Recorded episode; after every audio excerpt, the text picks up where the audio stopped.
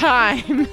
what what a time we live in. Like I know. I just don't even there's you know, it's like the day the week mm. after Labor Day is like oh, like we're back oh in shit, it. Like yeah. three day weekend, but now it's like everything's happening. It's fall into the holidays, into next year. Like And not oh to Oh my mention, it's like we're like face first into Delta.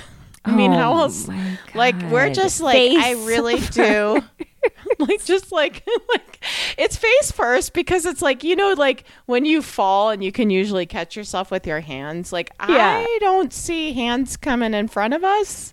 No, no, No, no, no, we're And can I tell? Can I tell my story from last week really fast, just as a PSA Always. to get vaccinated? always, always because it kind of hit home for me, like the effects of what happens when someone's unvaccinated, like what in terms of community spread and public health. And in my place of work, a person who is unvaccinated came into the building, which we do allow under strict precautions. Um, and then this person tested positive a couple days later. And as a result, everyone in the building at the time, including myself, had to take time out of our days to go get tested. Um, testing sucks. Like it's invasive and not fun. Um, and also, like my parents and I were going to see each other this weekend, and I wasn't able to see them because I didn't have my test I'm results. sorry. So I'm like, so sorry. you know, that's it's not the end of the world, whatever. But it's like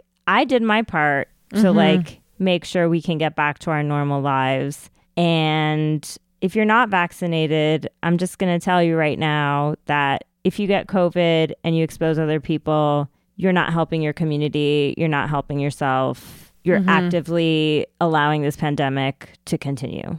So Mm-hmm. please get vaccinated. Please tell someone you know who's not vaccinated to get vaccinated. And there's just like it's so sad because it's just to bring up the housewives. I tagged us in it. Uh, Leah Leah's post because she went and saw Azealia Banks and concert was so crowded and no one was that? wearing a mask. No one was wearing a mask. And I'm seeing a lot of people indoors at concerts or events and not wearing a mask. And that that makes me nervous, you know, just because my kids aren't vaccinated. Yeah, And yeah. um I don't know when they're gonna be able to get vaccinated and um it puts them at jeopardy in their health. Absolutely. And like my kid is he just turned two like 6 weeks ago and Mm-hmm. at his 2 year wellness visit the doctor was like, "Oh yeah, for his age it's probably going to be at least 2 3 years until the vaccine is available Oh my for him." gosh. So, you know, it's like we can't just you can't just say, "Oh, someone else is going to take care of this for me." Like it's Right. we all have to kind of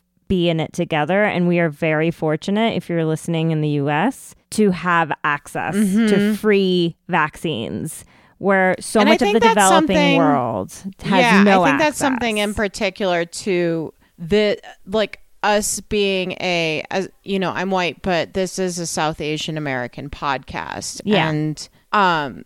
For people that are South Asian American listening to this, they do have ties back to India. And when they go back to India and they know what it's, I, I've never been, but they know what it's like to see um, a country that not everyone has access to something like the COVID vaccine. Absolutely. It's like when you see what happens when people don't have access to regular vaccines that we Mm-hmm. get here in America and have now basically eradicated these diseases from our communities, although they're coming back because of the anti vax movement. Mm-hmm. Like, it's just it's not a question so anyway um i'll get off my and if you need soapbox. more information of where to get vaccinated, just DM us. oh yeah totally and we'll send you some um, information. Absolutely. Absolutely. We're happy to help. And let's talk about our interview for this week because it's it's totally kind of Yes, it- unique. and it's unique and it has to do with COVID 19 a little it bit. It does. We talk about it a lot. So we interviewed Avishar Barua from the last season of Top Chef. He was representing South Asians along with Padma, of course.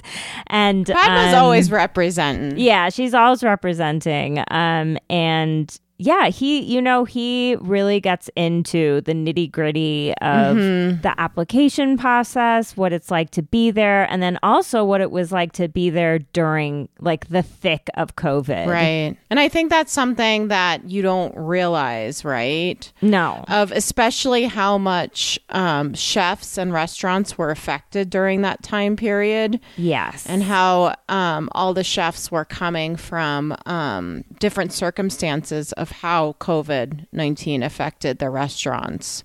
Whether it was some who were coming from the restaurant just closing, mm-hmm. others were in dire jeopardy, and some were just, you know, skating by, just getting by. And he goes into that. And I think that's a really important aspect of that last season. Yeah, absolutely. It it made it u- unique from all the other seasons of the show and you know, he talks about all this great stuff, kind of like what it's like actually being there doing these like 30-minute quick fire challenges and all this stuff. And he also um talks towards the end of the call after I think Deanna you got off, we talk a bit about what it was like um kind of pursuing cooking as a South Asian American and some of the pushback he got from his family and how he navigated that and, and kind of like what he's trying to do as a chef and um, where he's at now. And yeah, I thought it was cool to get his perspective, both as someone who's been on like a Bravo reality TV show, but also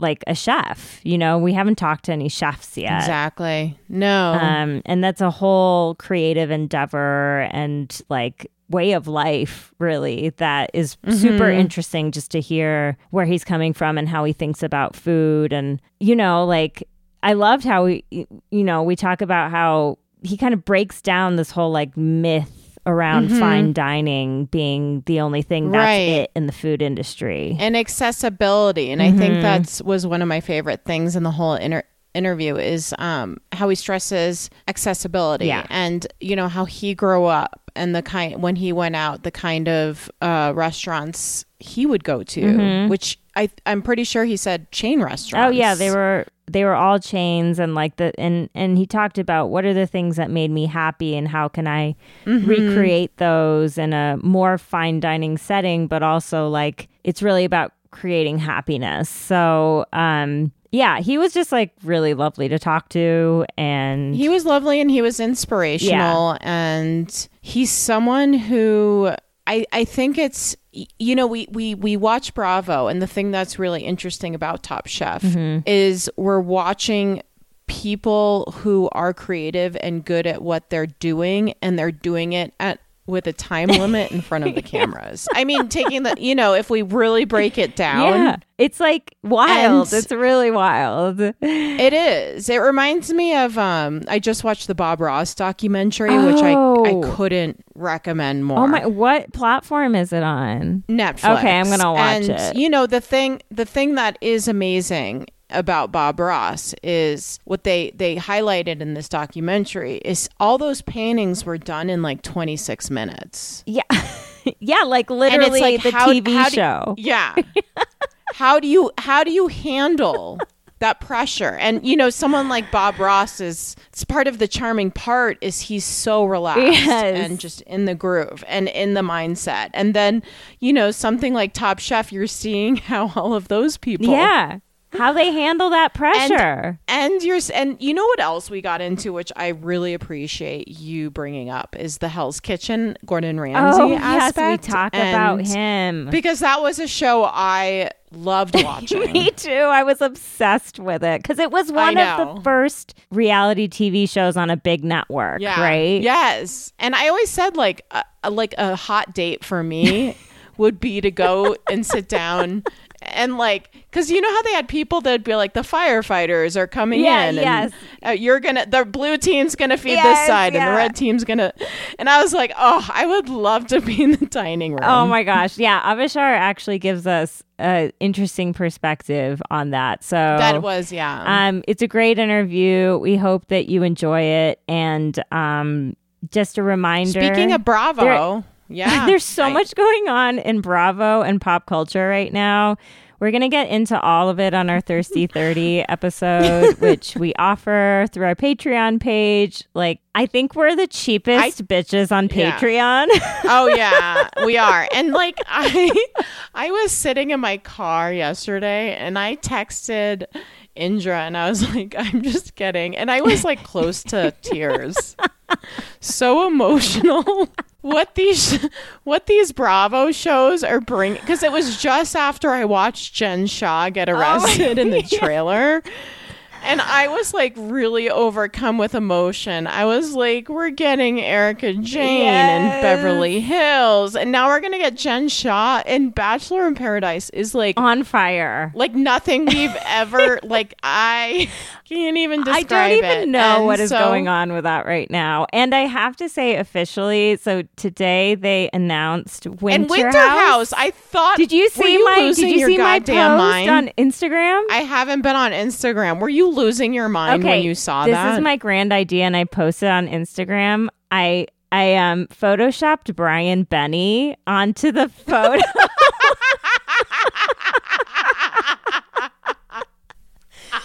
because why isn't he on the show? That's so perfect. Do you know what I mean? That's so perfect. I know. Like he is like put Bali there. Oh uh, no, Bali no, but like just Brian's like in the single, background. Like his. Oh yeah, so everyone's single on that show. Not everyone, but a and lot I of them are. And like something, I want to put a pinpoint in something that we'll discuss. Okay. Which we'll go back to Winter House. Eric Andre, who's like a hysterical dude. Yeah. Dated Rosario um Dawson. Like just just an all around. He was at a birthday party taking pictures and guess who I saw in the background? Who? Austen. Oh my god. Austen is everywhere we, and, and, he does and not we, deserve to be.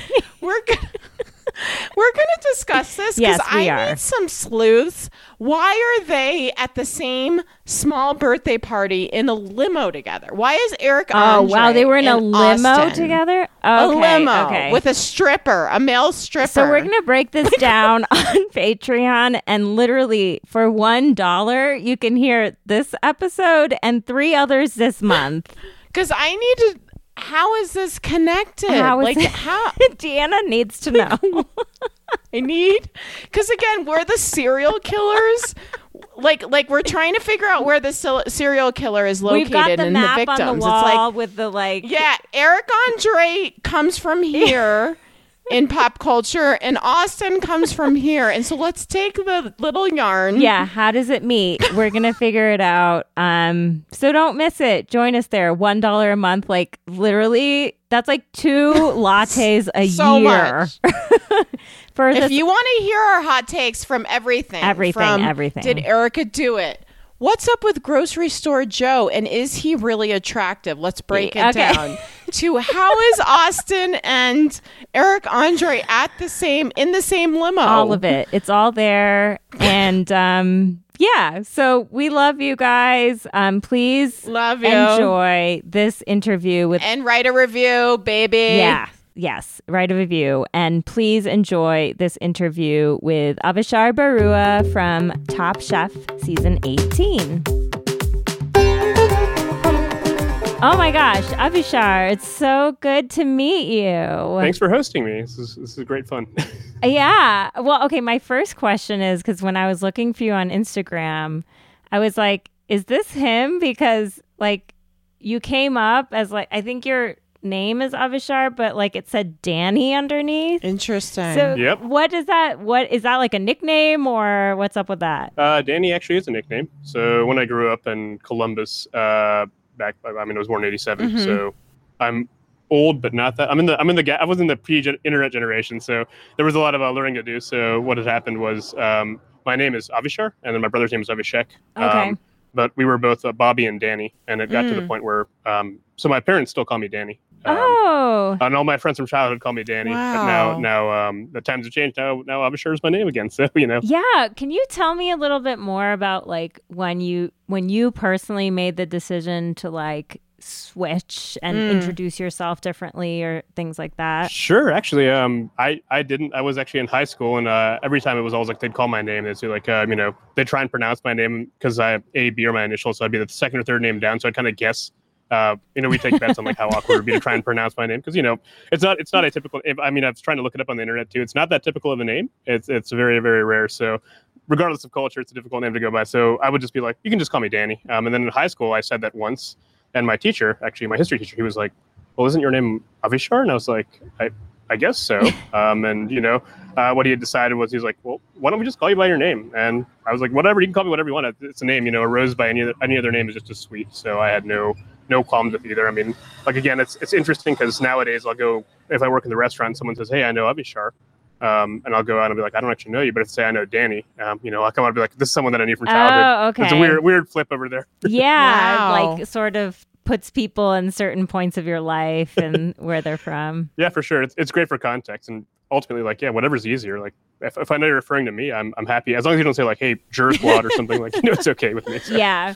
When you were like going through the process to be on Top Chef, were you did you ever consider putting your name in as Danny or you're like, I'm gonna go with Avishar? Oh, they, they know everything. So I mean, I put down every nickname, everything Mm. I've ever been called my entire life. Like all the all those things are there. Uh, Avishar is just like yeah, it's it's easier. Also, um, there's not a lot of that out there. So if someone needs to know that it's me, um, that's also how I got the Instagram tag because Yeah.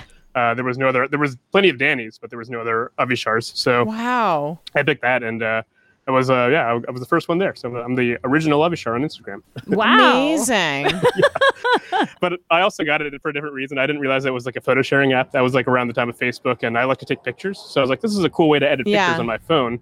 And then they're like, share with the world. And I was like, why would I ever want to share pictures with people? That's so weird. um, so I just like left it on idle for like five years, and then I finally started using it like four or five years ago. It was- was Wow. So you were one of the OG adopters. I was. I didn't. I didn't even know what it was because it was like back in the day. It was you'd use that uh, that other app, uh, Mhm. the, the photo one that would like edit photos. So you use two Oh, of those. and Photo Instagram was like a Bucket? third one. I was like, oh, Was it Photobucket? Uh, it was, yeah, it was well, yeah. I had Photobucket and Flickr. Yeah. Um, and then Yeah. there was uh, there was like some VSCO Cam. Yeah, VSCO Cam was the one that you could like you could just use on your phone, and they didn't have it for Android because I don't, I don't actually, I'm not an Apple user these days. So, Mhm. so it was, it was like my only choice. Um, and then it said make it public, and I was like, that's so. I know, I don't want anything, everyone to see anything. That's so weird. So Yeah. it's kind of my strategy. I know. It's so wild. Like and now you've been on a TV show. yeah, and I want to hear what's the application. What else? What ran? What's the most random thing you had to put on an application like that? Uh, for what for Top Yeah. Chef? or for uh, I actually so I didn't actually apply. They reached out to me, so that was Oh. interesting. Yeah, yeah, I did. I would never, I would never have the, the confidence or, or courage to say that I belong on national television or I'm good enough to do that. So that's uh, that's very very much not me. they reached out and I thought it was some kind of joke and I was like, oh, it's you know it's 2020. What else? Would you, this is this is uh, this is some prank that my friends are playing on me. So I just went went ahead with it and then before I knew it, I was in Portland, Oregon. So you know. Oh my gosh. How did So, they like- get in touch? Like, Yeah. what was their method of reaching out? Um, actually, I got uh, it was a casting agent had reached out. So uh, basically, I they I got an email and I thought it was like a spam mail. Yeah. It said like, "Hey, we saw your stuff. We saw you know we saw your Instagram. We've looked, we look- we stalked you for a while now. we think you should apply for Top Chef." Oh and I was like, "Why why are people paying attention to me? Like, I don't do anything that cool." So so I was like, "All right, well, uh, you know, it is 2020, so stranger things have happened." yes. So why why not see uh, you know let's see how far this goes and um, you know you go through the it's like it's like auditioning it's I mean it's a very thorough process and it's mostly just to make sure that you know like they don't have any like serial killers Yes. that show up and like what, what you know like or you know any any history like that so that was the, the process and you know you go through seven or eight phases and then eventually you're you're there so Yeah. Seven or eight? That's a lot. uh, I I can't count. It's a it, it's it spans a lot of, lot of time. They're very um and it's very they're very thorough. So they want to make sure again Yeah. like I can also also imagine from from the TV side it's it's really hard because you're saying these are the people that we want to represent us. You know Mhm. like everyone's Yeah. investing a lot into this, especially this year, but last year with the pandemic. So I imagine they were very very careful and um they went like okay well do they check out these boxes? Does this work out? Are they a good person and a good fit? Because I mean nothing is free. So hmm hmm And it was during the pandemic, so right in the middle of the heart of it actually we filmed like you know we filmed during the times of protests uh, the fires happened while we were there as well so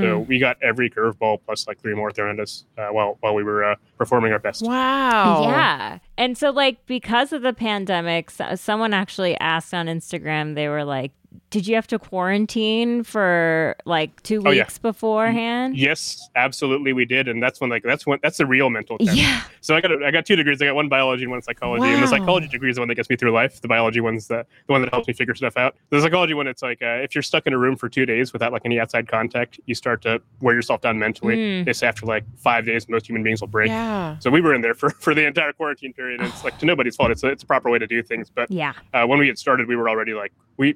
I so I've been cooking every day, and I didn't stop since the pandemic, and been cooking for ten years, right? Mhm. So this was the first time I took a break from cooking for close to two weeks. Wow. So I was like, Gosh. It's never like you know you do it every day, and if you stop doing it one day, you just you're like, do I still know how to do it? Yeah. And not only that, but it's like you know you're just you're eating food out of the box. You're like not as inspired. It's a yeah. it's a different start. You know? That is, yeah, that probably put all of you at kind of a disadvantage going into the season, or maybe not not a disadvantage, but just like something different. Yeah, I mean the entire thing was different because I always try and illustrate. You know, Top Chef is they call it Top Chef, not Bottom Chef for a reason. right. So they want to pick people on the top of their game or coming up. And this was an interesting year because who was at the top of their game when the pandemic hit? Every restaurant that was doing fine dining wasn't legally allowed to do that anymore. So all that they were doing was putting food into boxes. Yeah. So they picked us from from the time of like we were probably at our lowest low. Like half the cast had lost their restaurants and staff. Um, you know, some of us were trying to figure out if we still wanted to cook anymore. It was uh, it was definitely a trying time, but also like I I can say that we were part of one of the most important seasons I think Mhm. ever because it's never been like we didn't even know if restaurants were going to exist when we came back. Mhm. Yeah. So it was still still carry out only. Uh, there was no vaccine. There was no kind of idea of what's going to happen in the future. hmm Uh, so we thought, let's take a chance. We believe in what we do. We believe in providing inspiration for the next generation and cooking in restaurants. So we got to do this thing. Not like, hey, we got to do it because we want to be on Top Chef. It wasn't that way this year at all, Ye- or last year, I guess. Yeah. So my mind is messed up. So you guys didn't meet before you went into quarantine, right? Nope. Um, there's uh, I mean, they, they do it. It's it's all done for like uh, for fairness, honestly. So you meet when you meet, like when you see the cameras Yeah. go on. Yeah. That's the first time, like, and it's that's why that's that's reality, Yeah. right? Like you don't you don't get a chance to like you don't like plan beforehand. Um, you know, some some of the cheftestants knew each other from cities and Yeah. whatnot. Mhm. I was like the outlier. I was like, I don't know anybody here. Like I don't like uh when I saw like looking around, I was like, I hope nobody else knows anybody else either here because now I'm already at a disadvantage. I'm from Ohio. I'm like the second person in the state. Like I don't really like it's a lot of a lot of like questioning and uh, self doubt before you even get started. So you just pray for like, please don't let there be any assholes this Yeah. year. Like I don't Yeah. have time to deal with that. I'm just trying to do my best. Yeah. It didn't. It seemed like you know I've watched like a handful of seasons, and there's always like some villainous characters, kind of. But Yeah. it really felt like this season was like everyone was just nice and like there were. for I each mean, other honestly, yeah. and and lifting each It other was up. that was what pulled us through. There was a lot of uh, mental strain on us because you know, like you also miss your family. If you're a small restaurant, you fire ninety percent of your Oh my staff. God. You've got Oh my one one or two people running a God. restaurant, and you're the person that's normally in charge. I have never left my restaurant for that period of time ever in my existence. Wow. But it's also like it's also a growing up moment because and I go, these are my kids. They can do it.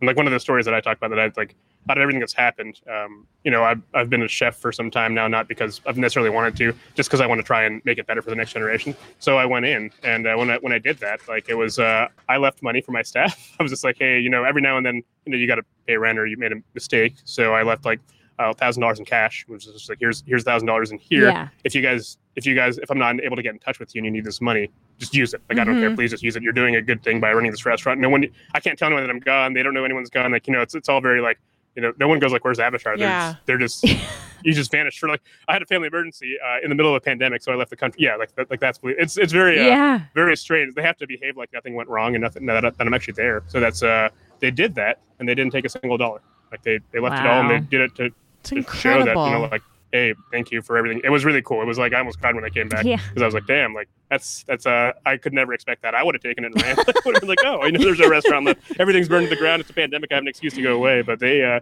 they bonded together and did that. And I think that, that's when you see Yeah. all the things that happened this year. Um, that's why we have like all the all the people that were there this year too were all chefs. We had no sous chefs. We had no food designers. It was all like people that had uh, had or were running their own business. Um, so the level of I guess maturity that was there was was very impressive. I was very very humbled to see that everyone that was there was one badass and two like good people. Yeah. Because you know Mhm. when we grew up and like my generation of learning was you could be a badass, but then you'd also be like mean to everybody. Yeah. Now it's like everyone is they have believed in a sustainable business model and how to treat like staff and stuff. And it was, it was really cool to see Yeah. uh, see that. It's interesting because, like, in the world of cooking reality TV, I feel like the start was like Gordon Ramsay on that show Mhm. Hell's Kitchen, just like yelling yeah, at yelling people. and cursing and calling Yeah. people stupid.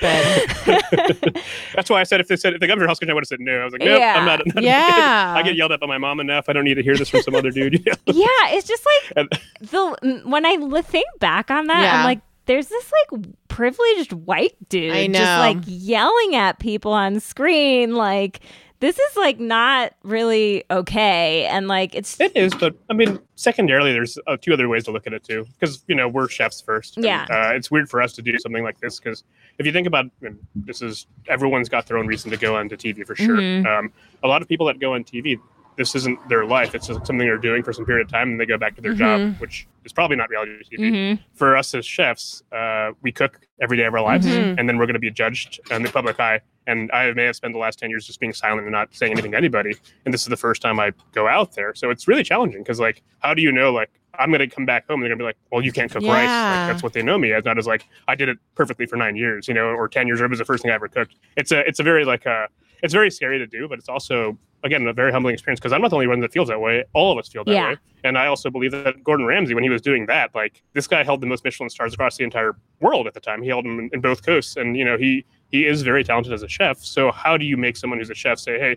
Now go and be sociable on TV. How we're going to get a drag? You know, it's, it's very difficult. Yeah. I, I when I started cooking, I was like, I would never want to be around that guy. But now I go, hey, being on the other side, you go, I can see the perspective of Yeah. like, what can I offer? Interesting. how many scholarships and careers has he made off that? How much? How many people have gained some fame from being on, Yeah. on his show? Right. You know, and that's a if you look at it that way, it, it changes. his It did feel bit. like he was playing a part. Yeah, I mean, you're saying that the soup is too dry is obviously stupid, but but I mean, like, it's, Yeah. it's a, but you also like you remember him for things like, um, you know, chicken of the sea. There's all kinds of uh, all kinds of things that we can remember. It doesn't necessarily define you as a person, but it defines a moment where your personality might stand out. And you know, it's uh, there's some pros and cons to it. But I have tremendous respect for him as a chef. You know, he came to Columbus a, a while ago and ate at restaurants, and everybody's restaurant that he went to, they said he's a very courteous, Mm. nice person. you know? Yeah. he is. So Yeah. Just because he does it on TV doesn't mean he's that way um, all the time. That I I think yeah, I should clarify also that I felt like he was being told to kind of do that. It was like this will get us ratings, this is whatever. And then they would always cap the season or moments with him like having this like breakthrough wonderful kind moment with someone and it would kind of like and I always felt like when I saw that I was like I think that's who he really is, but like this is what they think generates ratings. I mean, I don't think Victoria Beckham is going to hang out with him if he's screaming at her all the time, right? Like David Beckham, yeah, because yeah. they're all besties, right? They're not screaming Yeah, at each yeah, other on the yacht. No. and you know there's there's there's two things you do right there's something you do and no matter what this is the way it's like everyone says hey when you're on when you're on tv if you know there's a camera how real are you being well when you're the thing about cooking competitions the coolest part about it is you're under so much stress that you don't have a choice but to just Mhm. cook because like you can't focus on there's 14 cameras on you for sure but you don't care you're like i gotta get this done in a half an hour yeah. the thing that people often overlook is the challenge is really hard like the challenge that it makes it maybe it might seem like when you're sitting on a couch you're like this is what i would do Yeah. for sure but like what if what if you had a plan to like fry this thing and the fryer was being used by another chef and you're like yeah. do I fight you for this? Yeah. What, like, what do I do? Like, how yeah. do, I, how do I avoid this? Because you know, like, this is how I'm going to appear to the entire country. Or, Totally. you know, like this is going to be the way that I, I see. And there's you, anyone that was there would lie to say that this is this does not affect their cooking ability because it does. Yeah. You're Mhm. just like, oh, um, you know, normally I'm not like this, but there's a lot of pressure on me. So do I cave to the pressure and say this is what I need to get done to win this challenge and feel good about myself, or do I say, hey, there might be some some kid watching me right now. If I curse somebody out, Mhm. is that the message I'm trying to send? And I think a lot of us wanted to send good messages this year. We were really trying to say like, hey, just because we're on TV doesn't mean we have to like do this thing where we're like yelling at each other. It's it it does work. Uh, it did historically, but now we're about change. And there's how many outlets do you have? You know, we can do charities, we can do this.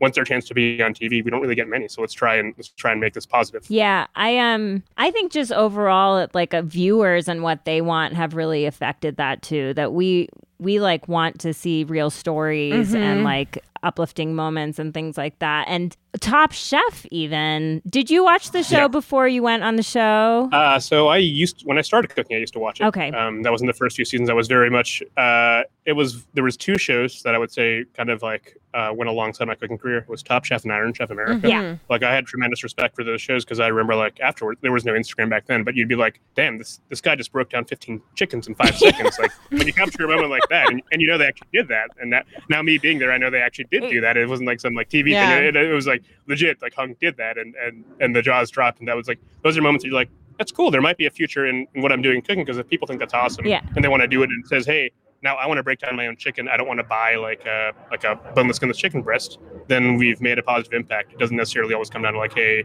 I'm the badass. That's what, it feels good. Trust me. If you're like, Mhm. you're like, yeah, this, this is awesome. I am I am awesome. But ultimately, it's about like how do you make this this happen.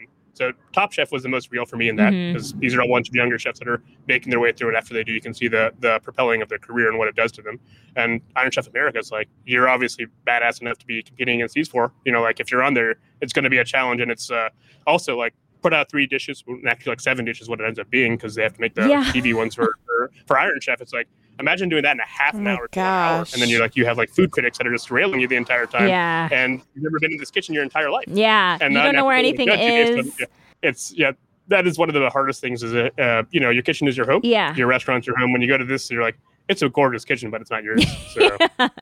and also you're not sharing it with like you know like usually if you have like line cooks and sous chefs there's like a, a slight respect difference so you can be like hey can i use that and they're like yeah but when you have like other chefs especially ones that you're intimidated by you're just like uh, i'll just use this induction burner you know Mhm. maybe, maybe i'll just move off this way Yeah. so that, that was real and that was really cool like competition tv is not necessarily my thing which is the biggest irony of it is i i try and do supportive things but i think there was a, a bigger a bigger message to be told by by competing in top chef One thing that I noticed in the yesteryear of Top Chef, including the seasons that you probably saw, was like sort of the exotification of Padma as a host and Mhm. treating her like there were always like comments about how she looked Mm. from like, you know, contestants being like, oh, she's so hot, or even Tom would say stuff, or, you know, things like that. And I noticed that was absent this season, that there were no mentions about what she looks like, none of that. And I was like, thank you.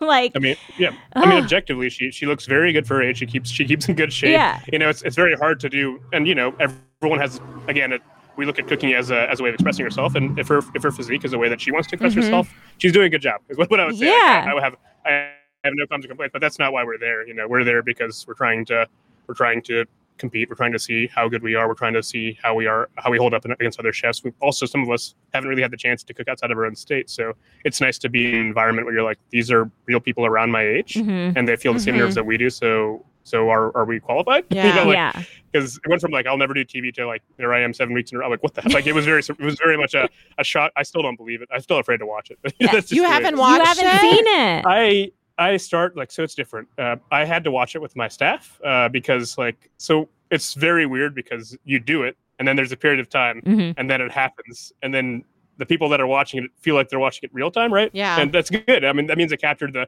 they captured the experience. It's great for everybody unless you competed because when you messed up, you're just like, oh god, yeah, I don't want to watch this. and then like you you know like you know like I know exactly what's going to happen at like 8:45 on Thursday. Yeah. Like I have an idea of like oh they're going to say you're in the bottom and then I'm going to get messages from all my friends and Tim, why are you on the bottom? Like, you know, I, I've been dealing with this trauma for the last six months. Yeah. I don't want you, like, you know, and I'm also in the middle of restaurant service. So like, like, so I'd have to watch it just to make sure that like what was, you know, like everything was was lining up because I wanted to make sure that I wasn't saying anything stupid or like, you know, like this is what actually happened. Um, so, but when I watched it, it was for objective reasons. I was like, this is what this is what they got me saying and doing. Like this is this is this is good because you know then I can have a conversation and and just just talk to the people that did it. However, I didn't like I didn't pay any attention to what was going on because mentally you, you when you were there you don't want to see I don't even like my own voice so to like see Oh, me on TV. I don't care how how cool how awesome people think I am. Like I have a, a problem with that, so that's just a personal thing. So I just I just can't do it. And I'm not the only one. Like everyone else, is Yeah. like, like, damn, like yeah, it's it's so hard to watch. Like it's so hard to watch because it's normally like if you're on like TV doing like a demo for like for the news, it's like 30 seconds, 60 Yeah. seconds, a whole hour. Like come on, like Yeah. it's, it's so much. yeah, yeah. And then you just like start to question like. Why did I say that? You know, like you, and then you Uh-huh. look at it and you're as a chef, you're always critical. So it doesn't get any better as chefs. I think for maybe for others, it's like cool, I'm on TV, but for us, we were just like, this is how I'm going to be represented in real life. Like Mhm. you know we're, we're all very like we're introverts we're kind of like elusive people we don't go out very often in, in like gigantic groups so it's a it's a shock for us Were you hanging out after filming, like in the sense of like when it would wrap for the day? Were you what were you doing to decompress? I guess it's a two part question. uh so when we were done like uh, it was i mean we had to all be there obviously Yeah. so the way for, for fairness um everyone has to be there just to make sure like because you know you'd be weird it'd be weird if someone like someone got sent home and you're just like why did you come home after you know like yeah, yeah. Yeah. it's gonna get out. So so for fairness, they keep us all, all there. But uh, when you're when you're filming, it's uh you know you can't do stuff like you can't you can't be like looking at recipes and things because that's cheating. Yeah. So a lot of it is a lot of self I say self reflection. Yeah. If you look in our notebooks, those notebooks were given to us, and they were like our lifesavers sometimes because you would just write in it, and Mm-hmm. then when you reflect on it, you look back at it, you just go. Did I actually like? You're like, who is a psychopath? And, like at the time, you're just like, you know, it's it's not a it's not a familiar thing for us. So so uh, like all of us have our own notebooks, and we all still keep them now, like the ones that they gave us, Yeah. because we don't want anyone to to see our thoughts and our feelings. If you want to like try Yeah. and try and poach someone's ideas and minds, looking into that is very, uh, I would say, very introspective. Because I'm not a right, like I don't like I don't draw things very often, and I I don't do well with prep lists. But I was just like five, six, seven, two tablespoons, fifteen grams of this uh, idea one. What if this fails? Idea two, idea twelve. What happens if I'm on the bottom three? What happens if I'm on the top? You just start writing. You just like write your feelings away because you don't also like you know you don't interact as much. Mhm. Um, when when we we're in a pandemic, we didn't get a chance to interact as much as we normally normally got to. Mhm. So it was very, very tough to kind of bring it all back in and go that direction. Um, again, you, we learned a lot about ourselves the entire Mhm. time. It was very, very introspective uh, when you get everything else stripped away from you. Because Mhm. also, normally you have like work calls and like you're dealing with like when you wake up as a chef, it's like you get a call at 7 a.m. This is messed up. Oh, the order's coming at 8. You're there at 9:30 Mhm. and you go to the things. Something goes wrong, you fix that. Put out a fires.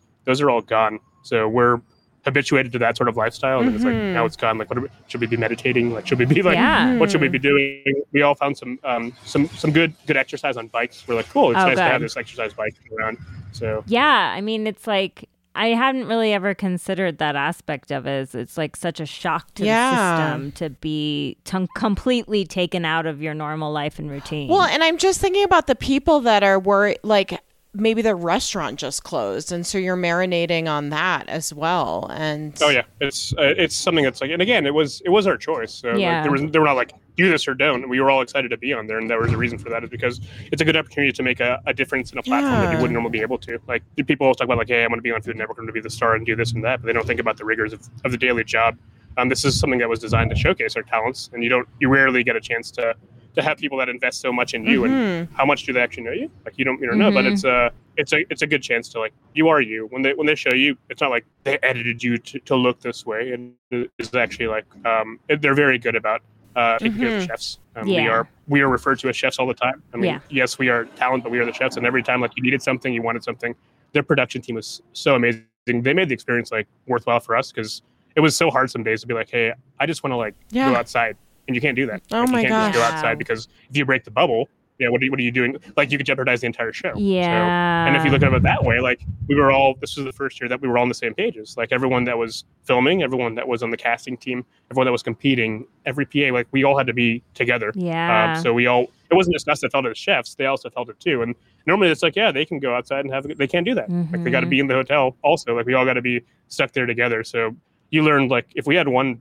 bad like grape in there, it would have been bad for all of us. Like because if one person had just decided to be be that jerk or that asshole or Mhm. say make some racist comment, like it would have it would have been what can you do? We're all stuck there. Like, it's, it's over. So yeah. it's a very challenging scenario. So I'm I'm grateful that we had so, such amazing people, and I learned a lot about like production for that. I was like, this is so cool to see that you have so many people behind this, so many people busting their ass to make us us look good. They Mhm. make us look good. Like, I look a lot better on there than I look in real life. Like they, they got my burns out and everything. It was amazing.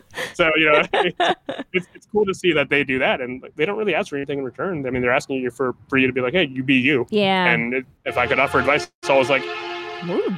that's weird. It's uh, yeah, it's very strange. It's, it's like I'm outside. Like, um, they mean it. They say, please be yourself. Because if you're trying to be somebody else, number one, like, yeah, you could pass it off for like an episode. yeah. And then the next one, you're you. Like, you can't do it for the amount of time you're filming. If, you're, you're making anywhere, you got to be yourself and your true colors will come out.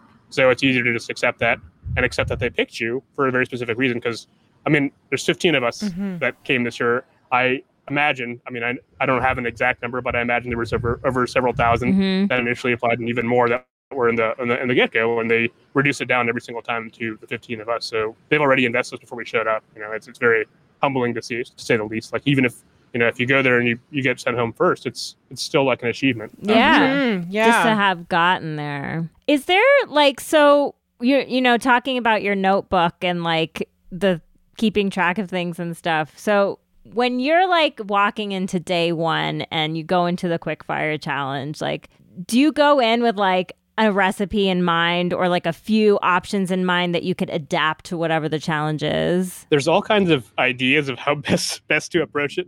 Um, I have I changed my strategy after the first one because like you know you you go and you're like you're like this is so the first mindset is like hey let me watch a lot of Top Chef and I'm gonna learn about how, Mhm. how they do this and I'm gonna be better somehow. And then you realize like you're like these are challenges. It's not like it's it's designed for you to fail. It's not designed for you to succeed. Yes. It's not how this works because how can you like how do you differentiate yourself from somebody else uh, if everything is so easy for everybody? So so that that isn't given enough credit. Secondarily, what is not given enough credit is like like I said, there's 14 other chefs in the beginning. Like you don't know 14 of these other chefs. Any one of them could be like, I'm gonna shove you. Like you don't know. Like sometimes that happens. Yeah. Sometimes they're like, I'm gonna be on TV. I'm gonna be this jerk person. Uh, how do you also deal with that when you have 30 or 20 minutes to prepare a dish? Mhm. tertiarily, what if they go, hey, look at these two random people around you. You're going to work on a team together. You're going to bring an ingredient from your house, and you're going to try and find a way to cooperate. Um, and luckily, you know, I've I've uh, I've always kind of been a team player, so I think I did okay in the team challenge. Whenever there's anything with the team, I, I did I think I did all right, and that was just because I was like, hey, you know, either we all look bad or we all Yeah. look good. There's no like one person looks good in this, and also if it's together thing, it's usually like if you're on a winning team, you're safe, right? Mhm. So ultimately, if you took the stats that you said there's a one in five chance that I could be this person or that person, Yeah. and you go, well, if one of the three of us does a good job and we all support that one person, we're not going home, right? Yeah. Yeah. There's no, there's, we get another chance. So what's the big deal? Work together, right? Yeah. I think sometimes like you get people that are very much like, this is my chance to prove a point. Mhm, This is how we're going to do it. And that does work in your own restaurant, but with other chefs, you've got to collaborate. So I was put with like Byron and uh, Nelson, Mhm. and we had no like, we had no idea and it was it was really funny um, because we showed up and we started doing it and you know the first two things i had my mom's apple chutney Yeah. byron brought my daughter um, and you know and nelson was just like hey uh, i have my my background and i'm going to make this dish. And i was like my, my goal was like how do i bring the three of us Yeah. together before anything else i was like i can work you know we are all chefs so we have experience in all these things. So if it's if it's not my job to prepare the protein or not my job to prepare the starch i can focus on this. And if we all know we're working on one thing all three of us can produce three awesome things in one plate Yeah. and then bring it together have a conversation about that. And i think that was like the that was the cool thing about like that challenge for us is like we really had no idea we were and um you know we were all from different cultural backgrounds Mhm. too and we all wanted like you know when you're from a cultural background what is a and i'd say sometimes it's a mistake is what is what, what does a chef want to do let me show you how How how I Bengali it. I am. Yeah. You know, Mm. yeah, and it's like, and it's not it's like, does that even mean that's how you are, or does it mean how you think you want yourself to be seen on TV? And that's where it gets. Yeah. Because the first thing I said is I'm from Columbus, Ohio, because that's where I was born. I didn't say, hey, I'm a, uh, I'm Bengali, I, I'm bilingual. Like these are things that'll come out if if I can Right. Um, Yeah. so it was it was it was definitely like a challenge that to people everything else. But doing the doing the challenge was great because we all were mature enough to be like, hey, you nail this, you do this, I'll do this, and you know, I'll- I'll make a mushroom puree. I was, initially we were going to do a fish, and I was like, I don't think we have enough time to do a fish. So let's see them doing a fish. Why don't we do scallops? And he goes, okay, chef, you do the scallops. I got this. Um, I'm going to make a vinaigrette. And Nelson's like, I want to do, you know, I'm going to do, I'm to, I'm going to do these things. I'm going to work this way. And we came together and we said, how can we take these three pieces of the puzzle and make a dish? And I think that's a that's a cool thing about cooking is um, you might all have completely different backgrounds, but if you go, we're trying to make somebody happy, Mm-hmm. Yeah. you focus on that, it comes out a lot better than uh, than just one person saying, "Well, I'm going to make them happier than you." Like, That's not what it's about. Yes. It's more about like, what can we do to, to do it? Um, and also, uh, uh, they did both cut themselves. Oh, When they I- did on that one challenge. They're- well, you're nervous. Yeah. Like, you're, Yeah. like when you do the TV thing, like it doesn't matter how awesome you are. Like it's Oh, gonna oh, yeah. happen. Like you, I don't care what anybody says. I survived uh, somehow without without doing without doing that, but it was mostly because I was just like, I'm not gonna like. I was, I was I made a very conscious point to take my time because I I I knew I was gonna slow me down if I did it. Yeah. But you know, within the first like within the first five minutes, you're gonna see people be like medic, like you know, Yeah. 'cause- Wow. because you get nervous. like, Yeah, it doesn't matter yeah. how much you've done it. Uh, there's two times that we all know from the culinary side that you hurt yourself or you cut yourself. One is if you're going too fast, and two is if you're not paying attention. Hmm. It doesn't happen the other way. Mhm, So- and it does slow you um, down ultimately. Like, Yeah, Yeah. So i- in that you have to do both. So you can't focus on one task because you have people running around screaming and like this gigantic kitchen, yeah. and then also you got to go fast because you got 20 minutes. So they're like, you know, like it's, it's gonna happen. It's, it's bound to happen. It's what do you do after it happens? You go, okay, I'm done. Let me get pissed off, or you go, I got teammates counting on me. yeah. And then the most interesting thing that I saw is as the challenges got on and the team challenges started, we were more concerned about making sure our teammate was, you know, like we were we were proud to work together and say that I didn't disappoint him as opposed to saying this guy sucked. Um, the throwing under the bus thing didn't really happen that often, Yeah. and that was very very cool to see. Like I did. So to be honest, I didn't know what's going on with other teams because Yeah. you just Mhm. focus on what you're doing. You're not like, oh look at them over there. I'm going to change this. Uh, you're just like I got a half an hour. Yeah. let's make this work. and and it was cool to see on uh, you know in here that we all got along ultimately. Like we all felt the same way Mhm. It's a lot easier when we're all on the same page than if just like one of you is. Totally. Um, you kind of brought up identity a little bit in that, and um, I've always wondered. You know, pretty much every season there's like one, maybe two Indian chefs on the show, and Mhm. so you know, there's the piece of cooking for Padma, who's also Indian, and Yeah. Scary, by the way. Like you know, like when we're doing that, you're like, this person has more experience than I do. They're gonna like, should you do it or should you not? And they're also like, be yourself, right? So like, totally. and you always know better. You always know better until you do it. Well, So, Yeah. please, I'm sorry. And do you feel like you like you know, I just wonder what it was like from your end to kind did you feel like, "Oh, I have to prove something about Indian food because I am who I am or like and you mentioned like the cooking rice thing which like you know I think that was what eventually sent you home or was like the one thing Oh, actually, it did not. It was it wasn't the rice. Uh, the rice I nailed on the last. Oh okay sorry I was It was- remembering It was, wrong yeah, it was it was the other stuff. It was yeah, it was uh, the curry and everything else. okay but okay um, okay yeah, the rice the rice turned out oddly enough. Yeah, that, that was I was feeling good. I was like, cool. like uh, you know, I, I nailed I finished the rice course, and it was interesting because like you know sometimes you fall upon a choice because you have to, Yeah. not because you want to. And I had to make rice. That was it. I didn't like. I was like, how do I feed this many people this? Mhm. What starches do I have, have an option Mhm. to? And um, rice made the most sense, so I picked rice. And uh, instead of worrying about everything else, I was like, please, please, please, please, I can't. third time, I can't, I can't do this. You know, this this can't be the way. And ultimately, it's the other thing too is you curse yourself because you messed up Mhm. once. How many times have you been like, oh, I got this, and then you forget about it, and then it comes to bite you, and then that's like that's like that becomes what like holds you back every time you do it. It's like, oh my goodness, I I can't make rice. Uh, that was that was something I did because partially, yeah, I needed to I needed to get out of my own head because like Mhm. if I can't figure this out, how am I going to do the rest of it? Because obviously, if I, it's something that I'm familiar with and I can't do it, it's not the it's not the show that's making me not not do it. It's not the competition. It's it's my own mistake. Mhm. So how do I fix it? Because you know, like I said, my life started with rice. So let me focus on that first, and then I can focus on the rest of the stuff. You know, I want to make sure that it was sustainable, sustainable uh, growth along the competition. I Yeah. get better every time, not get any worse. And you know, sometimes it goes your way, and sometimes it doesn't. That's the thing. That's the, again the thing about challenges is sometimes they're challenges, and sometimes they're uh, there's nothing you could ever do the entire world to prepare for. There's nothing you could ever do, ever adapt to. You just have to you just have to go with the cards you're dealt, and that is uh, that is the, the challenge. Um, but to get, I sorry, I got distracted. To get along with your uh, to to respond to your question about did I feel like I had to prove myself as a and you know I'm also a Bengali yes American, yeah so you're Bengali uh, it's a Mhm. harder subset to to deal with because you know I, I get I get mistaken as an Indian American. You're South a lot. Asian. so yeah, South Yeah. Asian, and you know it's just, it's always a that's to explain the difference has always been tough. They're like, oh, where are you from? And I'd say, yeah, Bangladesh. And they're like, what's that? That's been my my childhood. Yeah. So to try and explain, like, yeah, not only is it a country, but it's a country that in the 70s, like, you know, when my parents grew up, they were not part of that country because it wasn't its own country. Mhm. They went through a war from independence. They fled the country, and, you know, we're also, we're Buddhist in a Muslim country. So Mhm. there's a lot more to the story than are you just Indian? And uh, one, it's cool to be just Indian, first of all. Yeah. So me put that out there. Anything identified as as something other than Asian Pacific Islander, because like you know, it used to be the survey. And I was like, but I'm not from the Pacific Islands, so do I check this or do I hit other? I am Like, the. I same. don't- I don't know. have this issue every time, and I say other because I don't. Yeah, I don't. I don't. I'm just not sure how to respond. It's not like a, like I just I just don't want to be like, hey, this is the demographic that I'm in when I'm in my own demographic. So I'm not sure like how it's beneficial. It's one of those things that it's I'm not like offended by it. I just don't know how to Exactly, do it. Um, it's yeah. never been like clear to me what I'm supposed to say. Um, and my mom's always like, just put Bangla. You know, we're from there. You know, like, yeah, Yeah, other Bangladeshi. yeah, okay. exactly. So that was a. I get the double thing where I have to explain also like, yeah, we don't, you know, like although it is arguable that chicken tikka masala, the most eponymous British American in British Indian American dish, came from a Bengali chef Mm. in England Mm. because we're very resourceful people. I So the didn't know that. That's interesting. Yeah, interesting. So the, I mean, there's, there's many stories behind it because because it was always a variation. Like originally, it was uh, on makhni. It was uh, chicken makhni. Was it, it went a, a, a different variation from moti mahal, but the story goes that they had like grilled chicken. Right, they were always doing tandoori chicken. Mhm. Um, and they had a, uh, a distinguished guest came in, uh, which was probably someone who was drunk or upset, and said, "Hey, this chicken's too dry. It's you know it's a day old." And you know we Bengalis we're very uh, resourceful people, and he was probably pissed off. He's like, "Well, I got a can of tomato soup."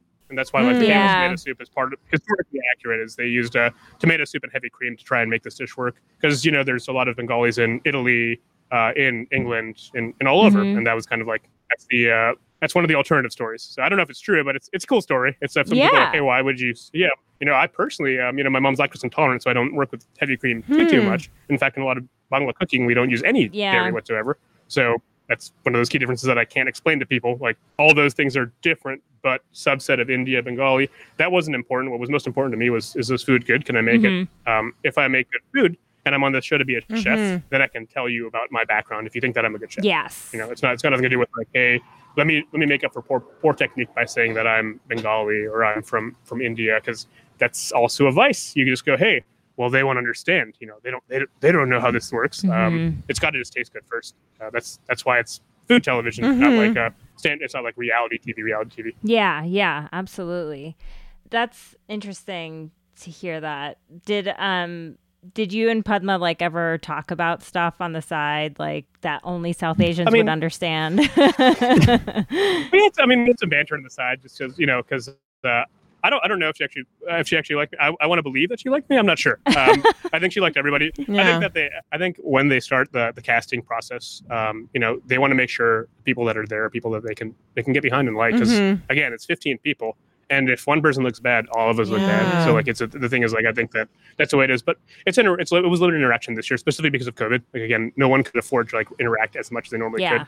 I mean, yeah, I'm still here, so if you want to reach out, you can for sure. But it's not like uh, I can't expect that anyone had enough time to really get to know each other all, all that well, just because we were we were so focused on making sure that we could do a good job And um, stay and- and safe. set- set this was- yeah. yeah, I mean, ultimately, like we all agreed at the end of the day, like every single person in production, judges, cast said, what we are doing is we're in the middle of a pandemic, and uh, people are watching a lot more TV. Mhm. And we think it's not a bad thing for people to have some escapism in their life and to see these stuff. So how can we put on something very good for everybody by being ourselves? And that was like the thing is like if we be ourselves and just do this, and every day is different, and even in filming it was different because like oh the city's on fire, what do you do now? Like, Right. you got to change. You got to change. Oh, there's protests. Like you can't be filming out here.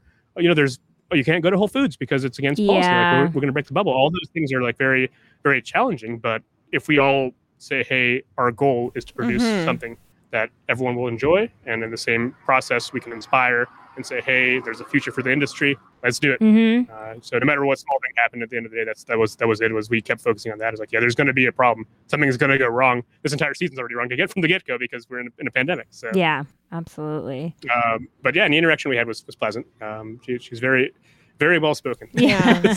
yeah. She's a great lot host. experience. I was Um, wondering, let's go. Can we dip into your history of like your Yes. history with cooking and Sure. like who was the person that taught you how to cook and all that kind of stuff? Yeah. What would you like to hear? I mean, I can I can talk about that for years, so that's not, not an issue for me. Um, when was the first time that you were in the kitchen, kind of getting your hands dirty with cooking? Um, in terms of actual cooking, cooking it was after college. Mm-hmm. Oh. so I didn't. Yeah, yeah, I didn't. Uh, it was like college and after college. It was not. I did not touch. I did not try to attempt to make any actual food until that point because, well, number one, my mom's the best cook. we, we've all Oh, established yeah. this, and my mom is. Everyone's mom is a better cook than everyone else's mom, but my mom is actually. The, she's uh, a lot of other moms ask my mom for the advice and stuff. Oh and, you yeah, know, she's like her- the her auntie that everyone goes to. she is. the thing is, like, we always threw the dinner parties. That was the thing was we'd always have the, the big dinner parties. It was important for uh, for us to do that, just because uh, one, um, my mom wanted to bring she wanted to bring part of part of what she grew up having here, Mhm. and then two was. Um, you know, it's a good way to bring the community together. And you're saying, hey, we have a, we did Bengali New Year's every year at our house, and we did like, my mom also teaches Bengali dance, Oh, so she's very much about uh, and traditional Bengali dance, not like the new Bollywood Yeah. style they're, they're both good, but, they're different. It's, it's, it's a it's a lot more uh, it's a different choreography. Um, so I never really had a need to, and I actually didn't appreciate any of the food she made as a kid. I'm not gonna lie. Uh, as as a Bengali American Columbus, all you want is like some meatloaf, some Taco Bell. Like that's that's what you want to eat. That's Um, how you I had like- the same experience. Same was- experience. and it's like it was like it was shameful to say such things, but also like me and my friends spoke English, even though we were Bengali. And then my parents would come to me like, "Hey, Bangla kotha bolo, Maratha kara, tumhi English." Yeah. You know, like they'd be like, "Don't speak English. You're gonna lose. You're gonna lose your ability to speak Bengali." So it was always in our family. We talked to our parents that way, but we talk amongst our friends mm-hmm. mm-hmm. um, in English. And they say, "Hey, you're too American. You know, that's you're too Americanized." It's another thing that comes on later on. But that entire process was, yeah, I didn't have to do any cooking um, at all. I didn't want to eat any of her food. I didn't think she was that good of a cook. Like it was to the point where like they had to feed me candy to get me to eat. Food. Oh my god! Wow. You know, I had a worse. I had the worst sweet tooth. Like I could. I, so when it was like Halloween, like we would take the pillowcase because all one my parents were Bengali, so we had to be efficient. Yeah. and then two, like we're, they're like we're not buying this stupid pumpkin. That's, that's a waste of money. So so we get the pillowcase. We come back with the candy, and they always knew it was me because all that would be left in that pillowcase after two days, like banana. Oh. All, all the Oh. other candy. I'd like climb on top of like the thing and take it, and that was like that. I was not at all interested in any sort of cooking or any any sort of food culture.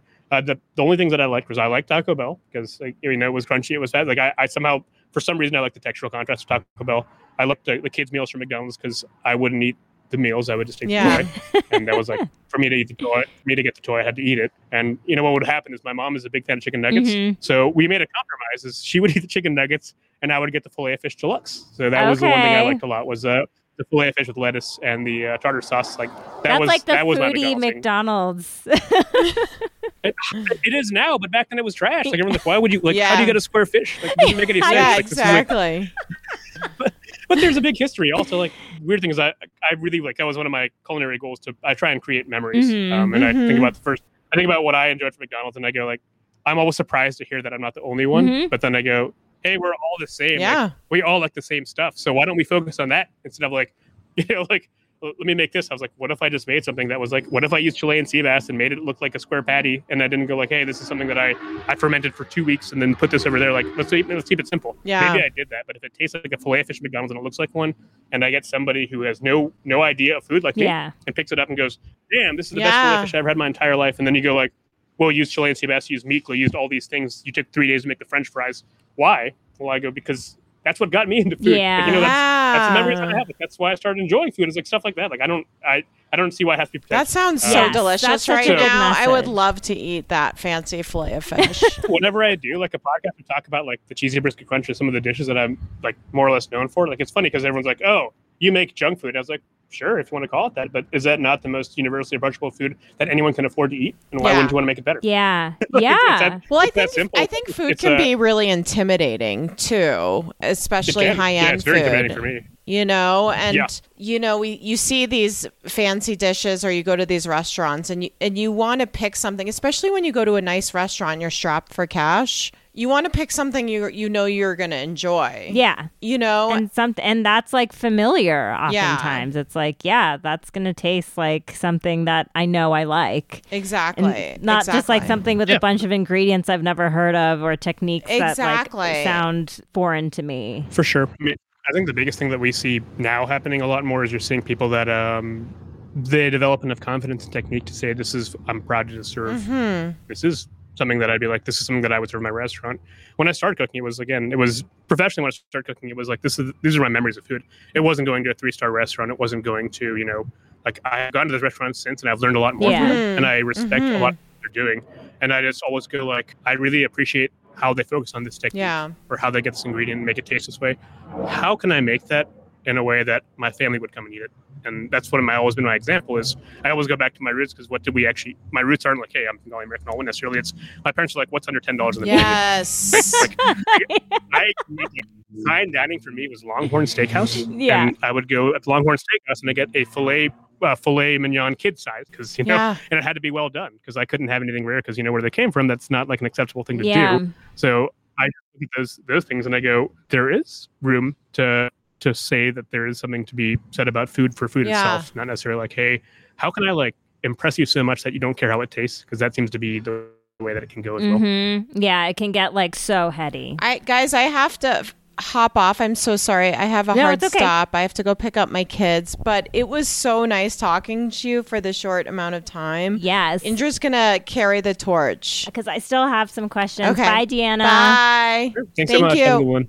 Like, so after college, then how, like, what was your first restaurant job or like, what was your first thing? Yeah, so after college, it was was interesting. Um, I was supposed to become a doctor, and that was kind of what, what I was.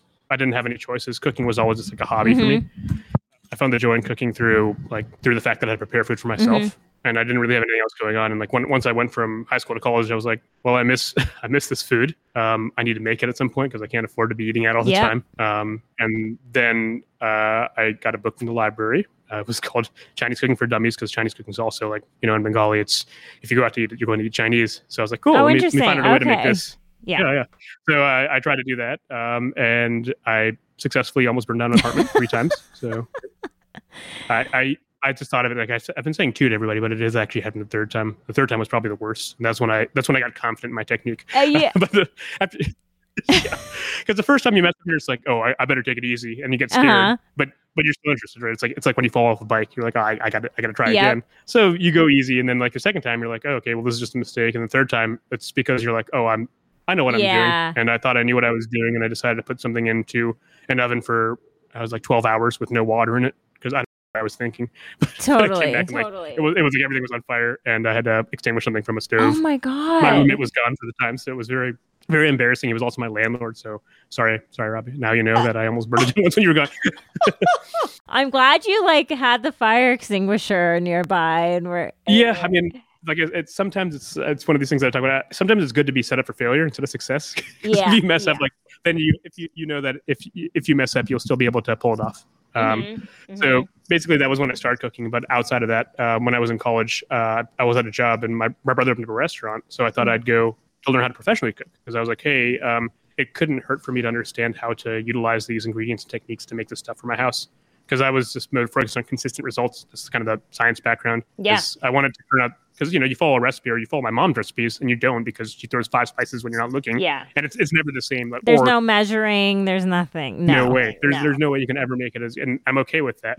But for Mhm. me, on a daily basis, I say, hey, I want you to enjoy this food, I want it to be the same for everybody. Yeah. So I started working professionally in, a- in a restaurant. I started in front of the house, and I still like that's that's I got cut my teeth in there, and it was cool because I could I learned that I could make a difference in somebody's lives or make them pick something based on what I suggested. hmm Nobody ever listens to me, so it's cool. But I could do that as a server, and then I moved my way to the to the bar, and I was definitely not old enough to, to bartend. But I mean, sorry, I, I was definitely old enough to bartend. Is what I meant to say. Yeah. Uh, and, and I learned about cocktails, and it was cool because it's like you can combine these things, right? And you can make a drink for someone, and they're they're happy, and they talk about it, and they talk to you, and you get to learn about their life and their story. yeah. And I was like, this is really neat. But no matter what, like I was doing those and I was making money, but I was like, how do you make that demi glace? How do you make a gravy? Like, how do you mm. make the KFC? You know, like I was just thinking about the stuff that I ate in fast food and the stuff that I memories of. I was like, I really like chicken fried steak with white gravy, but I didn't know how to make it. And I look online, but because I didn't see other people doing it, it was very, there was no YouTube back then. So like, what's the technique? So I started reading books and doing it.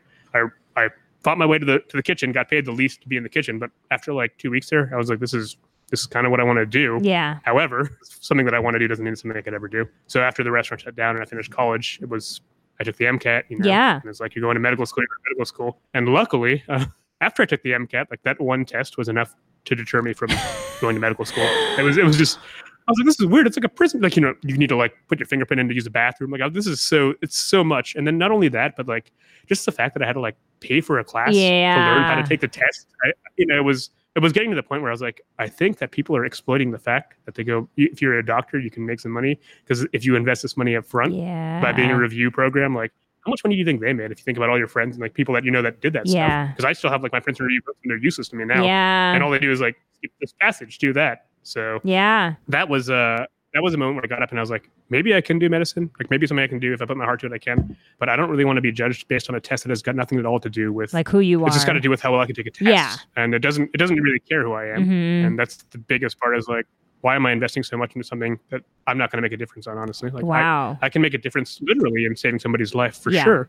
Yeah. I think the only time that I would make a difference is I'm pretty clumsy, so it would be the opposite. So that's why I was like, maybe medicine is not for me. Also, there's all these like small factors. But you that got moment that, I was like- far in the process. I mean, I didn't have like I didn't have a choice though. It was the thing is like back then there was no Yeah. like I didn't get to pick. You know, it was a little bit different back then. There was no like, and also cooking wasn't cool. It still isn't cool. I mean, now it's getting Yeah. cooler, I guess, but it was never viewed as a profession. You know, in, in our culture, Yeah. it's lowest of the low. If you're serving somebody, then you're basically a piece of shit. Like you you were worse than that. You are your job is to just do this and not get anywhere in life. Mhm, mhm. And so to say that this is what I want to do for my career path, uh, you can imagine what my parents yeah. especially like you know i went to private school for 13 years i did all these things you know Mhm. it was a lot of uh there was a lot of a lot of build up to this this decision and it did not go over well and I, it was like the only middle ground was they said hey if you want to decide to cook professionally you're going to go to school for it. And then you know i applied to culinary institute of america because i was like well you want me to go you know harvard is good you know like all these schools are good. You got to go to the version of that for culinary. So i did. And then at the end i was like i don't really want to go to culinary school. Over the last three years i amassed like 600 books uh, like 600 cookbooks. Yeah. and I just been reading them, reading them all the time. And I I had learned enough from the cookbooks because that's your way into getting into restaurants without being at the Yeah. That um, it had, it had gotten to the point where I was like, should I should I do this? But we found a middle ground, and I found a program locally that was it was great. It was Columbus State. It's a community Uh-huh. college, and I love community college because it gives people an opportunity to learn. Yes. If when you go to that college, you want to learn. You're not just going there because you're like, oh, you know, it's it's a it's a weird weird conception we've had in the past that it's not good enough. I think that's bullshit. No. because I learned more in my three years at Columbus State um, the, than I did in my four years at Ohio State, and I got two degrees from Yeah. there. Because they care. The, the fact that they really did care about me at Ohio State, it was so many students that I just didn't like. I tried really hard to get along and fit in. It couldn't happen because it's hard to do that in undergrad. Oh yeah, Um, and when C your State, we classes are like 300 plus people or whatever, you know, it's tough. Yeah.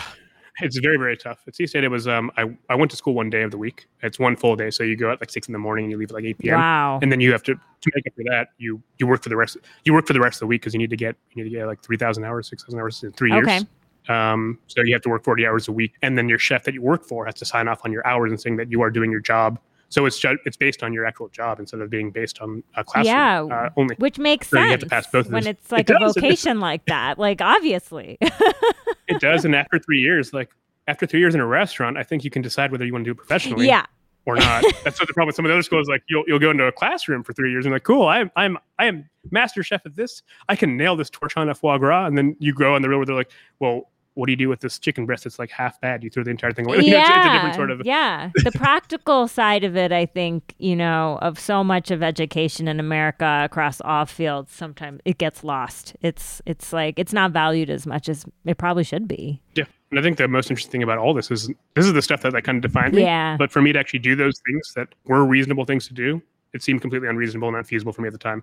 I never thought in my life that I'd be able to go work in a restaurant. Like seriously, like you know the pressure. It's it's very it's a very aggressive pressure where It you're is. just like, well, this person's kid just got a full scholarship to MIT. This person's kid got this, and you're like, well, what am I going to do? You know, like my parents aren't bad people. I just I want to please them, but this is the only way that I can do it is to be a doctor. Yeah. So you feel like like a huge level of disappointment, or like you owe them this because they did this yes. for you, and I that's that guilt. still like dealing with that to this Mhm. day. It's it's still it doesn't completely go away, but it is nice to see that the situation has changed from where I originally was. Yeah. Um, and that, that it's it's there is some there is there is a future for sure. Absolutely. I um I have felt the same things, you know, I've always been involved in the arts, which Mhm. and we're around the same age. I was born in 86. So my Cool. parents really, you know, there were some tense times and there still are some times around like what I've chosen to do professionally and it's a lot of like reminding them that I'm okay and I can, you know, that I know I'm Yeah. not a doctor or a lawyer or an engineer, but I still have like made my way and all these things. Honestly, like you know, there's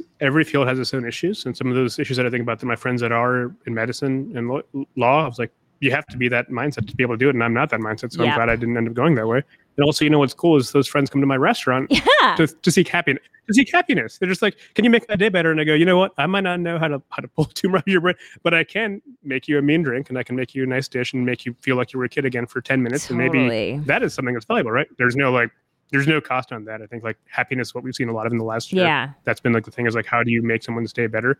And I think the the value on that is like when you look at things that way, suddenly things like TV make sense, Yeah. right? You go, okay, how many people can I make happy? How many people can I show the struggle that I went through, Yes. uh, the work that I've done, and that it's okay. Like it's always if you if you want to do it, you have my support. You Yeah, know, like, yeah. It's not, not never easy, but it's because because you always go, no, no, my my situation's different, right? Everyone's situation is different. That's the one thing that's constant. Is everyone's situation is always different.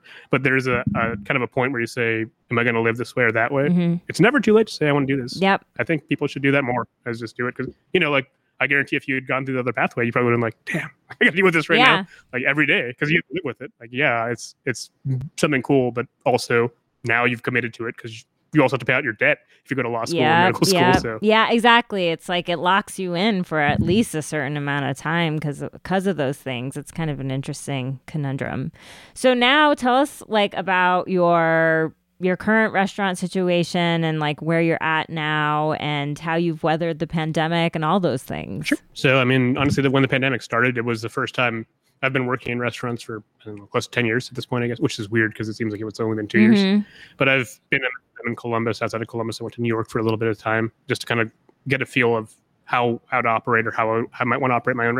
restaurant. Um, and when we came back, it was it was an interesting situation. I was going to go buy a spot, uh, but I think I was 24 at the time. Wow. And I was like, do I really oh want to? Do I really want to go into debt?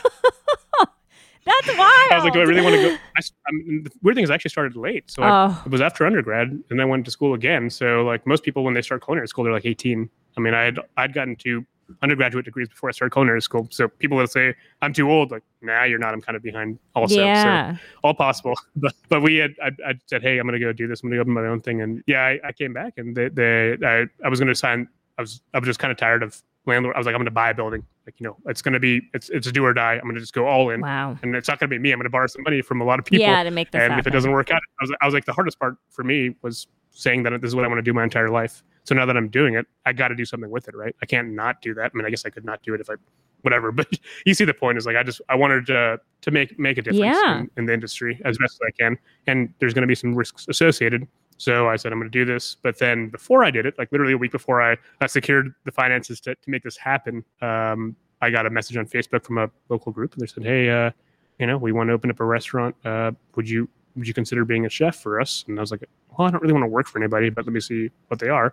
And then I got the job at Middle West Spirits. So I did a dinner with them before. It's a distillery, Mhm. and it's a grain to glass distillery that started off doing everything from scratch. And it was just an idea. They talked over dinner, and they're like, "What if we made this product, like you know before. And it's funny because Ohio is the birthplace of prohibition. Yeah. So, like they're like, what if we open up a distillery in Ohio? Um, you know, we got some good juice, and Ryan Ryan brought over a recipe where he's like, this is good, let's make it happen. Like that story. Not only did the story intrigue me, but I didn't I didn't even care about the story. What what was interesting was I did a dinner with them, and they made this bourbon in Ohio, and I was like, how the hell are you making good bourbon in Ohio? It makes no sense Yeah. to me. And then we we like they they were craftsmen first and people that were doing everything from scratch.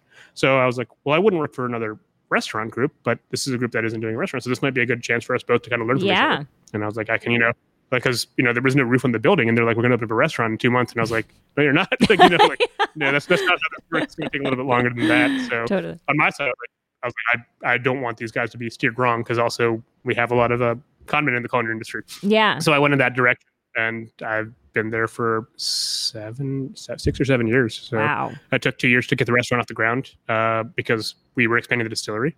So in the first two years, I distilled a little. I made some gin, I bottled some maple syrup. Like I learned about a learned about a business that's growing, and it was really cool because you know there's like four of us. So Yeah. it went from like four to now there's like over 40 employees and it's really cool to see like the growth of a company and be part of that uh, because you know i get to talk to the owners. There's no like board Yeah, or yeah. no like corporation. Of people that are like real people. And you can see like the real struggles that you have Mhm. as a business. Everyone's like oh everything works so well. But everything everything is a process and involves a lot of like heartache and a lot of work. Yeah.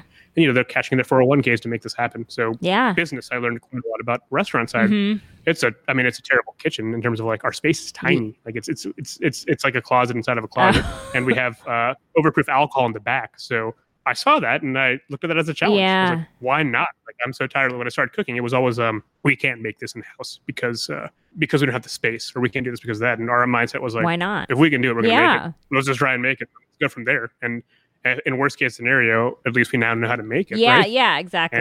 Even if it's like, not did it. sustainable. Yeah. Yeah, and and what you learn is like people talk about sustainability, but they haven't attempted it. Mhm. When you attempt it, then then you can say I can throttle this down or up. Yep. But you can't just be like, you know, they say, oh, I can't make my own pasta. Yeah, you can. Like, shut up. Like, do you see how many people actually make pasta? Like in, in other, like in Italy, they always make their Yeah. own pasta. You know, they're, they're going through these processes and they're serving like 500 people in a day. So what, what do you mean you can't serve 40 people pasta? Yep. Come on, that's that's ridiculous. Like it's it's one person making it. Are you a person? If you're a person, you can make Yeah. it, right? That's that's just the, the mindset. So we went through that mindset with everything, and it got to the point where like, let's extrude our own noodles. Let's take the yeast from the distillery. Oh and wow. We were learning a lot, and we had the support, and they were just like, hey, yeah, just you know, like we like this. It was a good, it's a good agreement, and we came to the point where like, let's I do the food, you guys do the booths, and we we have a good time. Um, and through that, over the last few years, I've gotten a chance to experiment quite a bit and, and do some really cool things, and I'm, I'm grateful for that. Yeah. And now it's coming to the point where um, you know, it's uh, I came back, and it's how many more people can I influence? Is this going to be the thing that I do, or is this going to be other stuff Yeah. too? Um, and we're talking about like how can I extend? I guess I don't want to say the word brand, Yeah. but how do I extend what we've we've built Yeah. uh, together to the rest of the city? Because I I think like it's selfish to assume that one person can own one place and say this is going to be the future of Columbus. Yeah. Um, I want to make it so there's like 10, 15 places that we can go to, and then you have kids, culinary students like who are like Mhm. me, and they can come and they can get an opportunity to start with a better baseline than we had started. Yeah. And that's been like the kind of the challenge because yeah, I mean restaurants are great, and especially after this this Top Chef experience, like yeah, you open the door, it's going to be flooded forever. People will come. Yeah. It's not an issue, but I want to use it to like say, hey, let's let's all do better together. Totally. Like how can I how can I bring more attention to Columbus as a city? Yeah. It's always a longer path. It's always a longer path, but and you doubt yourself along the way. But I think it's it's that's that's part of the process, right? If you don't do it, who will? Otherwise, everybody it. Totally. And you were saying you're one of two contestants ever on the show from Ohio. And it, One of two from Ohio, first Bengali American. Ever. oh, Um, wow. That's, I didn't even think about that, but they're like, you know, you're the first Bengali American. And I was like, I'll just, I was like, I'm, I'm just excited to be on this. Like, I, I, my goal was like, my goal was like, once I arrived there, I was like, cool, I made it. Like that, that was my first goal. I was like, because, because I thought it was a joke. I, I like people don't believe me, but I swear to God, I thought I was going to get into a plane and they're going to drop me off in Cleveland and be like, haha, we got you. Like, you're not, you know, oh my gosh. so wow. that- so you were really like, whoa, it's actually happening. even when I was in quarantine, I was just like, Is this real? like, this, this, I was like, this isn't real. This, this isn't going to be real. And the, the time that it clicked was uh, when they said your time starts now. and I saw the clock. I saw the clock going down. I was like, oh shit, I got to move. Like, you know, I Yeah. was like, I was like, I, then I was like, oh, it hit me. Like, this, no, this is this is absolutely real. Yeah. And it's partially like you know, it's we partially just because I didn't have the, the belief in myself to say that I thought that I could ever do it. Uh, number one, and two is like we're in the middle of a pandemic. Like, what, what the, Yeah. what the hell am I actually doing? Like, you know, you could have, I could have been a doctor, right? And I could have been practicing and I could have figured something out there. But now, like, through this pathway, I found a way to potentially help a lot more people. um, in different ways, not the same ways. So what I do is not, I wouldn't say is essential for people's lives, but food is essential. Yes. Um, uh, but I like to be able to, you know, I had a rough childhood and I remember a lot of unhappy times. And I think about all the times that are unhappy for me and I go, how can I convert those into good times for others? Yes. And if I can do that, then I've done, I think that, that doesn't matter. It doesn't matter what my career path is. It's just like, that's just what I want to do. That's a goal that will never stop. So I want to focus on that. And I think food is a good medium right now. Um, I hope it's always a good medium because you always need food, water, and shelter. Um, and how often can I talk? Like, I wouldn't have been able to talk to you if it had not been for this, right? Absolutely. And I mean, I think media is so powerful. Like, you know, people can crap on reality TV and all this stuff all day. But the thing is, is like, kids are watching it and you and I grew up not seeing anyone who looked like us on our TV screens. Like Padma was like Correct. maybe the only person I ever saw and then like Mindy Kaling and that was it. And it was like Yeah. so for people to be able to see you telling your story and you know cooking is like it's creative expression. It's something that like that's really sometimes absence in a in a lot of like South Asian American kids' lives sometimes. So mm-hmm. it's it's really awesome like that you took the step to be on the show to tell your story and like inspire, you know, another generation of kids. I appreciate that. I feel like every now and then I'm just like, did I make the right decision? You totally did. Honestly, like I've done, I've for the last like my thing is I've never like. There's some people in our culture that they want to hit, you know, like a, they want to make a big scene. They want to like crash and be like, I am the one that does this. I made a difference, you know. And I'm not one of those people. I'm just like, I've never been that awesome. I'm just kind of average. And I would like for other people that are like also feeling like they're kind of average to be like, hey, it's cool. We can do it. Like Mhm. it's actually us that's, that's doing it. And you don't have to be this this way. We can, we can just like, kind of learn together and go that way. And you don't often see the results of that sometimes because especially like on TV, it's like the bigger personality is always there. Um, and that's what scared me the most, I guess, because I've never really like wanted to do TV. I've never wanted to compete. And I I took everything that I said I wouldn't do and literally threw out the window and Yeah. said, let me just go and do this thing. And I go like, well, the first thing I did is I messed up rice. You know, like, like imagine how that feels. Like, it, feel, it feels really shitty sometimes. And that's like when I was like, man, like I must have really been in my own head because like I can make rice. Like I make rice all the time. Like, you know, but after that, it's like six months of like, I don't want to touch rice because I'm afraid of it now. yeah. And then you get over, you're, like, did I do the right thing? And I, I still, I mean, I do question it. But if I hear like, you know, sometimes I get people that send me a message, and you know, I actually read a lot of the messages that come. I get a lot now, so it's it's difficult to get through them best. all. Yeah. Uh, yeah, and it's, I'm not I just there's just a lot of them. So so when I see a story or someone saying, hey, this is I had a hard time today, and I, and I thought about this, or like I saw you do this, and and that made my day better. Like I'm okay with that. If that if that's what being on TV and being, doing this is, is following the media path, I'm okay with media then because uh, again, my goal is to make people happy. So I'm no longer like, hey, I'd be a salad if I did TV. I'd be like, yeah, I'll- do more of it. If you want me to do more of it, I can make people's days better for sure. Like call me day. That's that's like a that's something that I didn't have. That's more that's why. Everyone's like, I was like, I didn't have one. Like like like you said, you look on TV and you're like, well, maybe I can follow follow this guy's example. And you're like, actually, I don't want to follow that person's example. Like you know, you hear about that stuff. So how do you do it? I don't know. I'm, I'm just learning along the way. Totally, totally. Well, this has been such an amazing conversation. Thank you so much for taking the time to talk with yeah, us. appreciate you putting up with this uh, weird. Oh yeah, no, This, uh, totally. Wait, we call this uh, we call this reality TV. This is what happens. So, or or one day in a restaurant. Yeah. that's probably why else. Like one of the funniest questions I get is like, so why do you think like like a show like Top Chef works? So, like, why does it work so well to have like cameras on chefs? And I was like, are you kidding me? There's like there's fire, there's cursing, there's there's, there's knives, there's people running around trying to create dishes for. What- yes. isn't that automatically like? Is it not automatically exciting? Like just working in a restaurant's exciting enough. Putting 15 people into a room and saying one of you is going to win, like you don't think that's going to be good? Of course it's going to be good. It's going to be great. it's it's such that's a really good point. Fire, intrigue, all sorts of wonderful things. Coincidentally, it's the stuff. So when I, my first, my mom's first memory was she said, uh, "Don't play with knives, don't play with fire." and, and she's like, and she's like, yeah, stay away from like danger. And I was like, well, I mean, you see that I, I followed her yeah, well. you're like, well, well, thank you so much. We'll have to have you back sometime and let us know if you're ever in Colorado, which is where we are. And Yeah, um, well, I, I have a friend that's uh, around there, so somebody in Aspen. So, so yeah, I might, might, I might have to make a trip around there. well, hit us up and definitely. Um, if I'm coming through Columbus, I'm coming to your restaurant and I'm having you make me a delicious cocktail and a meal. Okay, well, I'll make you, I'll make you some mean Taco Bell. How about that? yes, great. All right. Well, thank you so Thanks so much. much. Have a great day. Have a good All evening. right. Bye.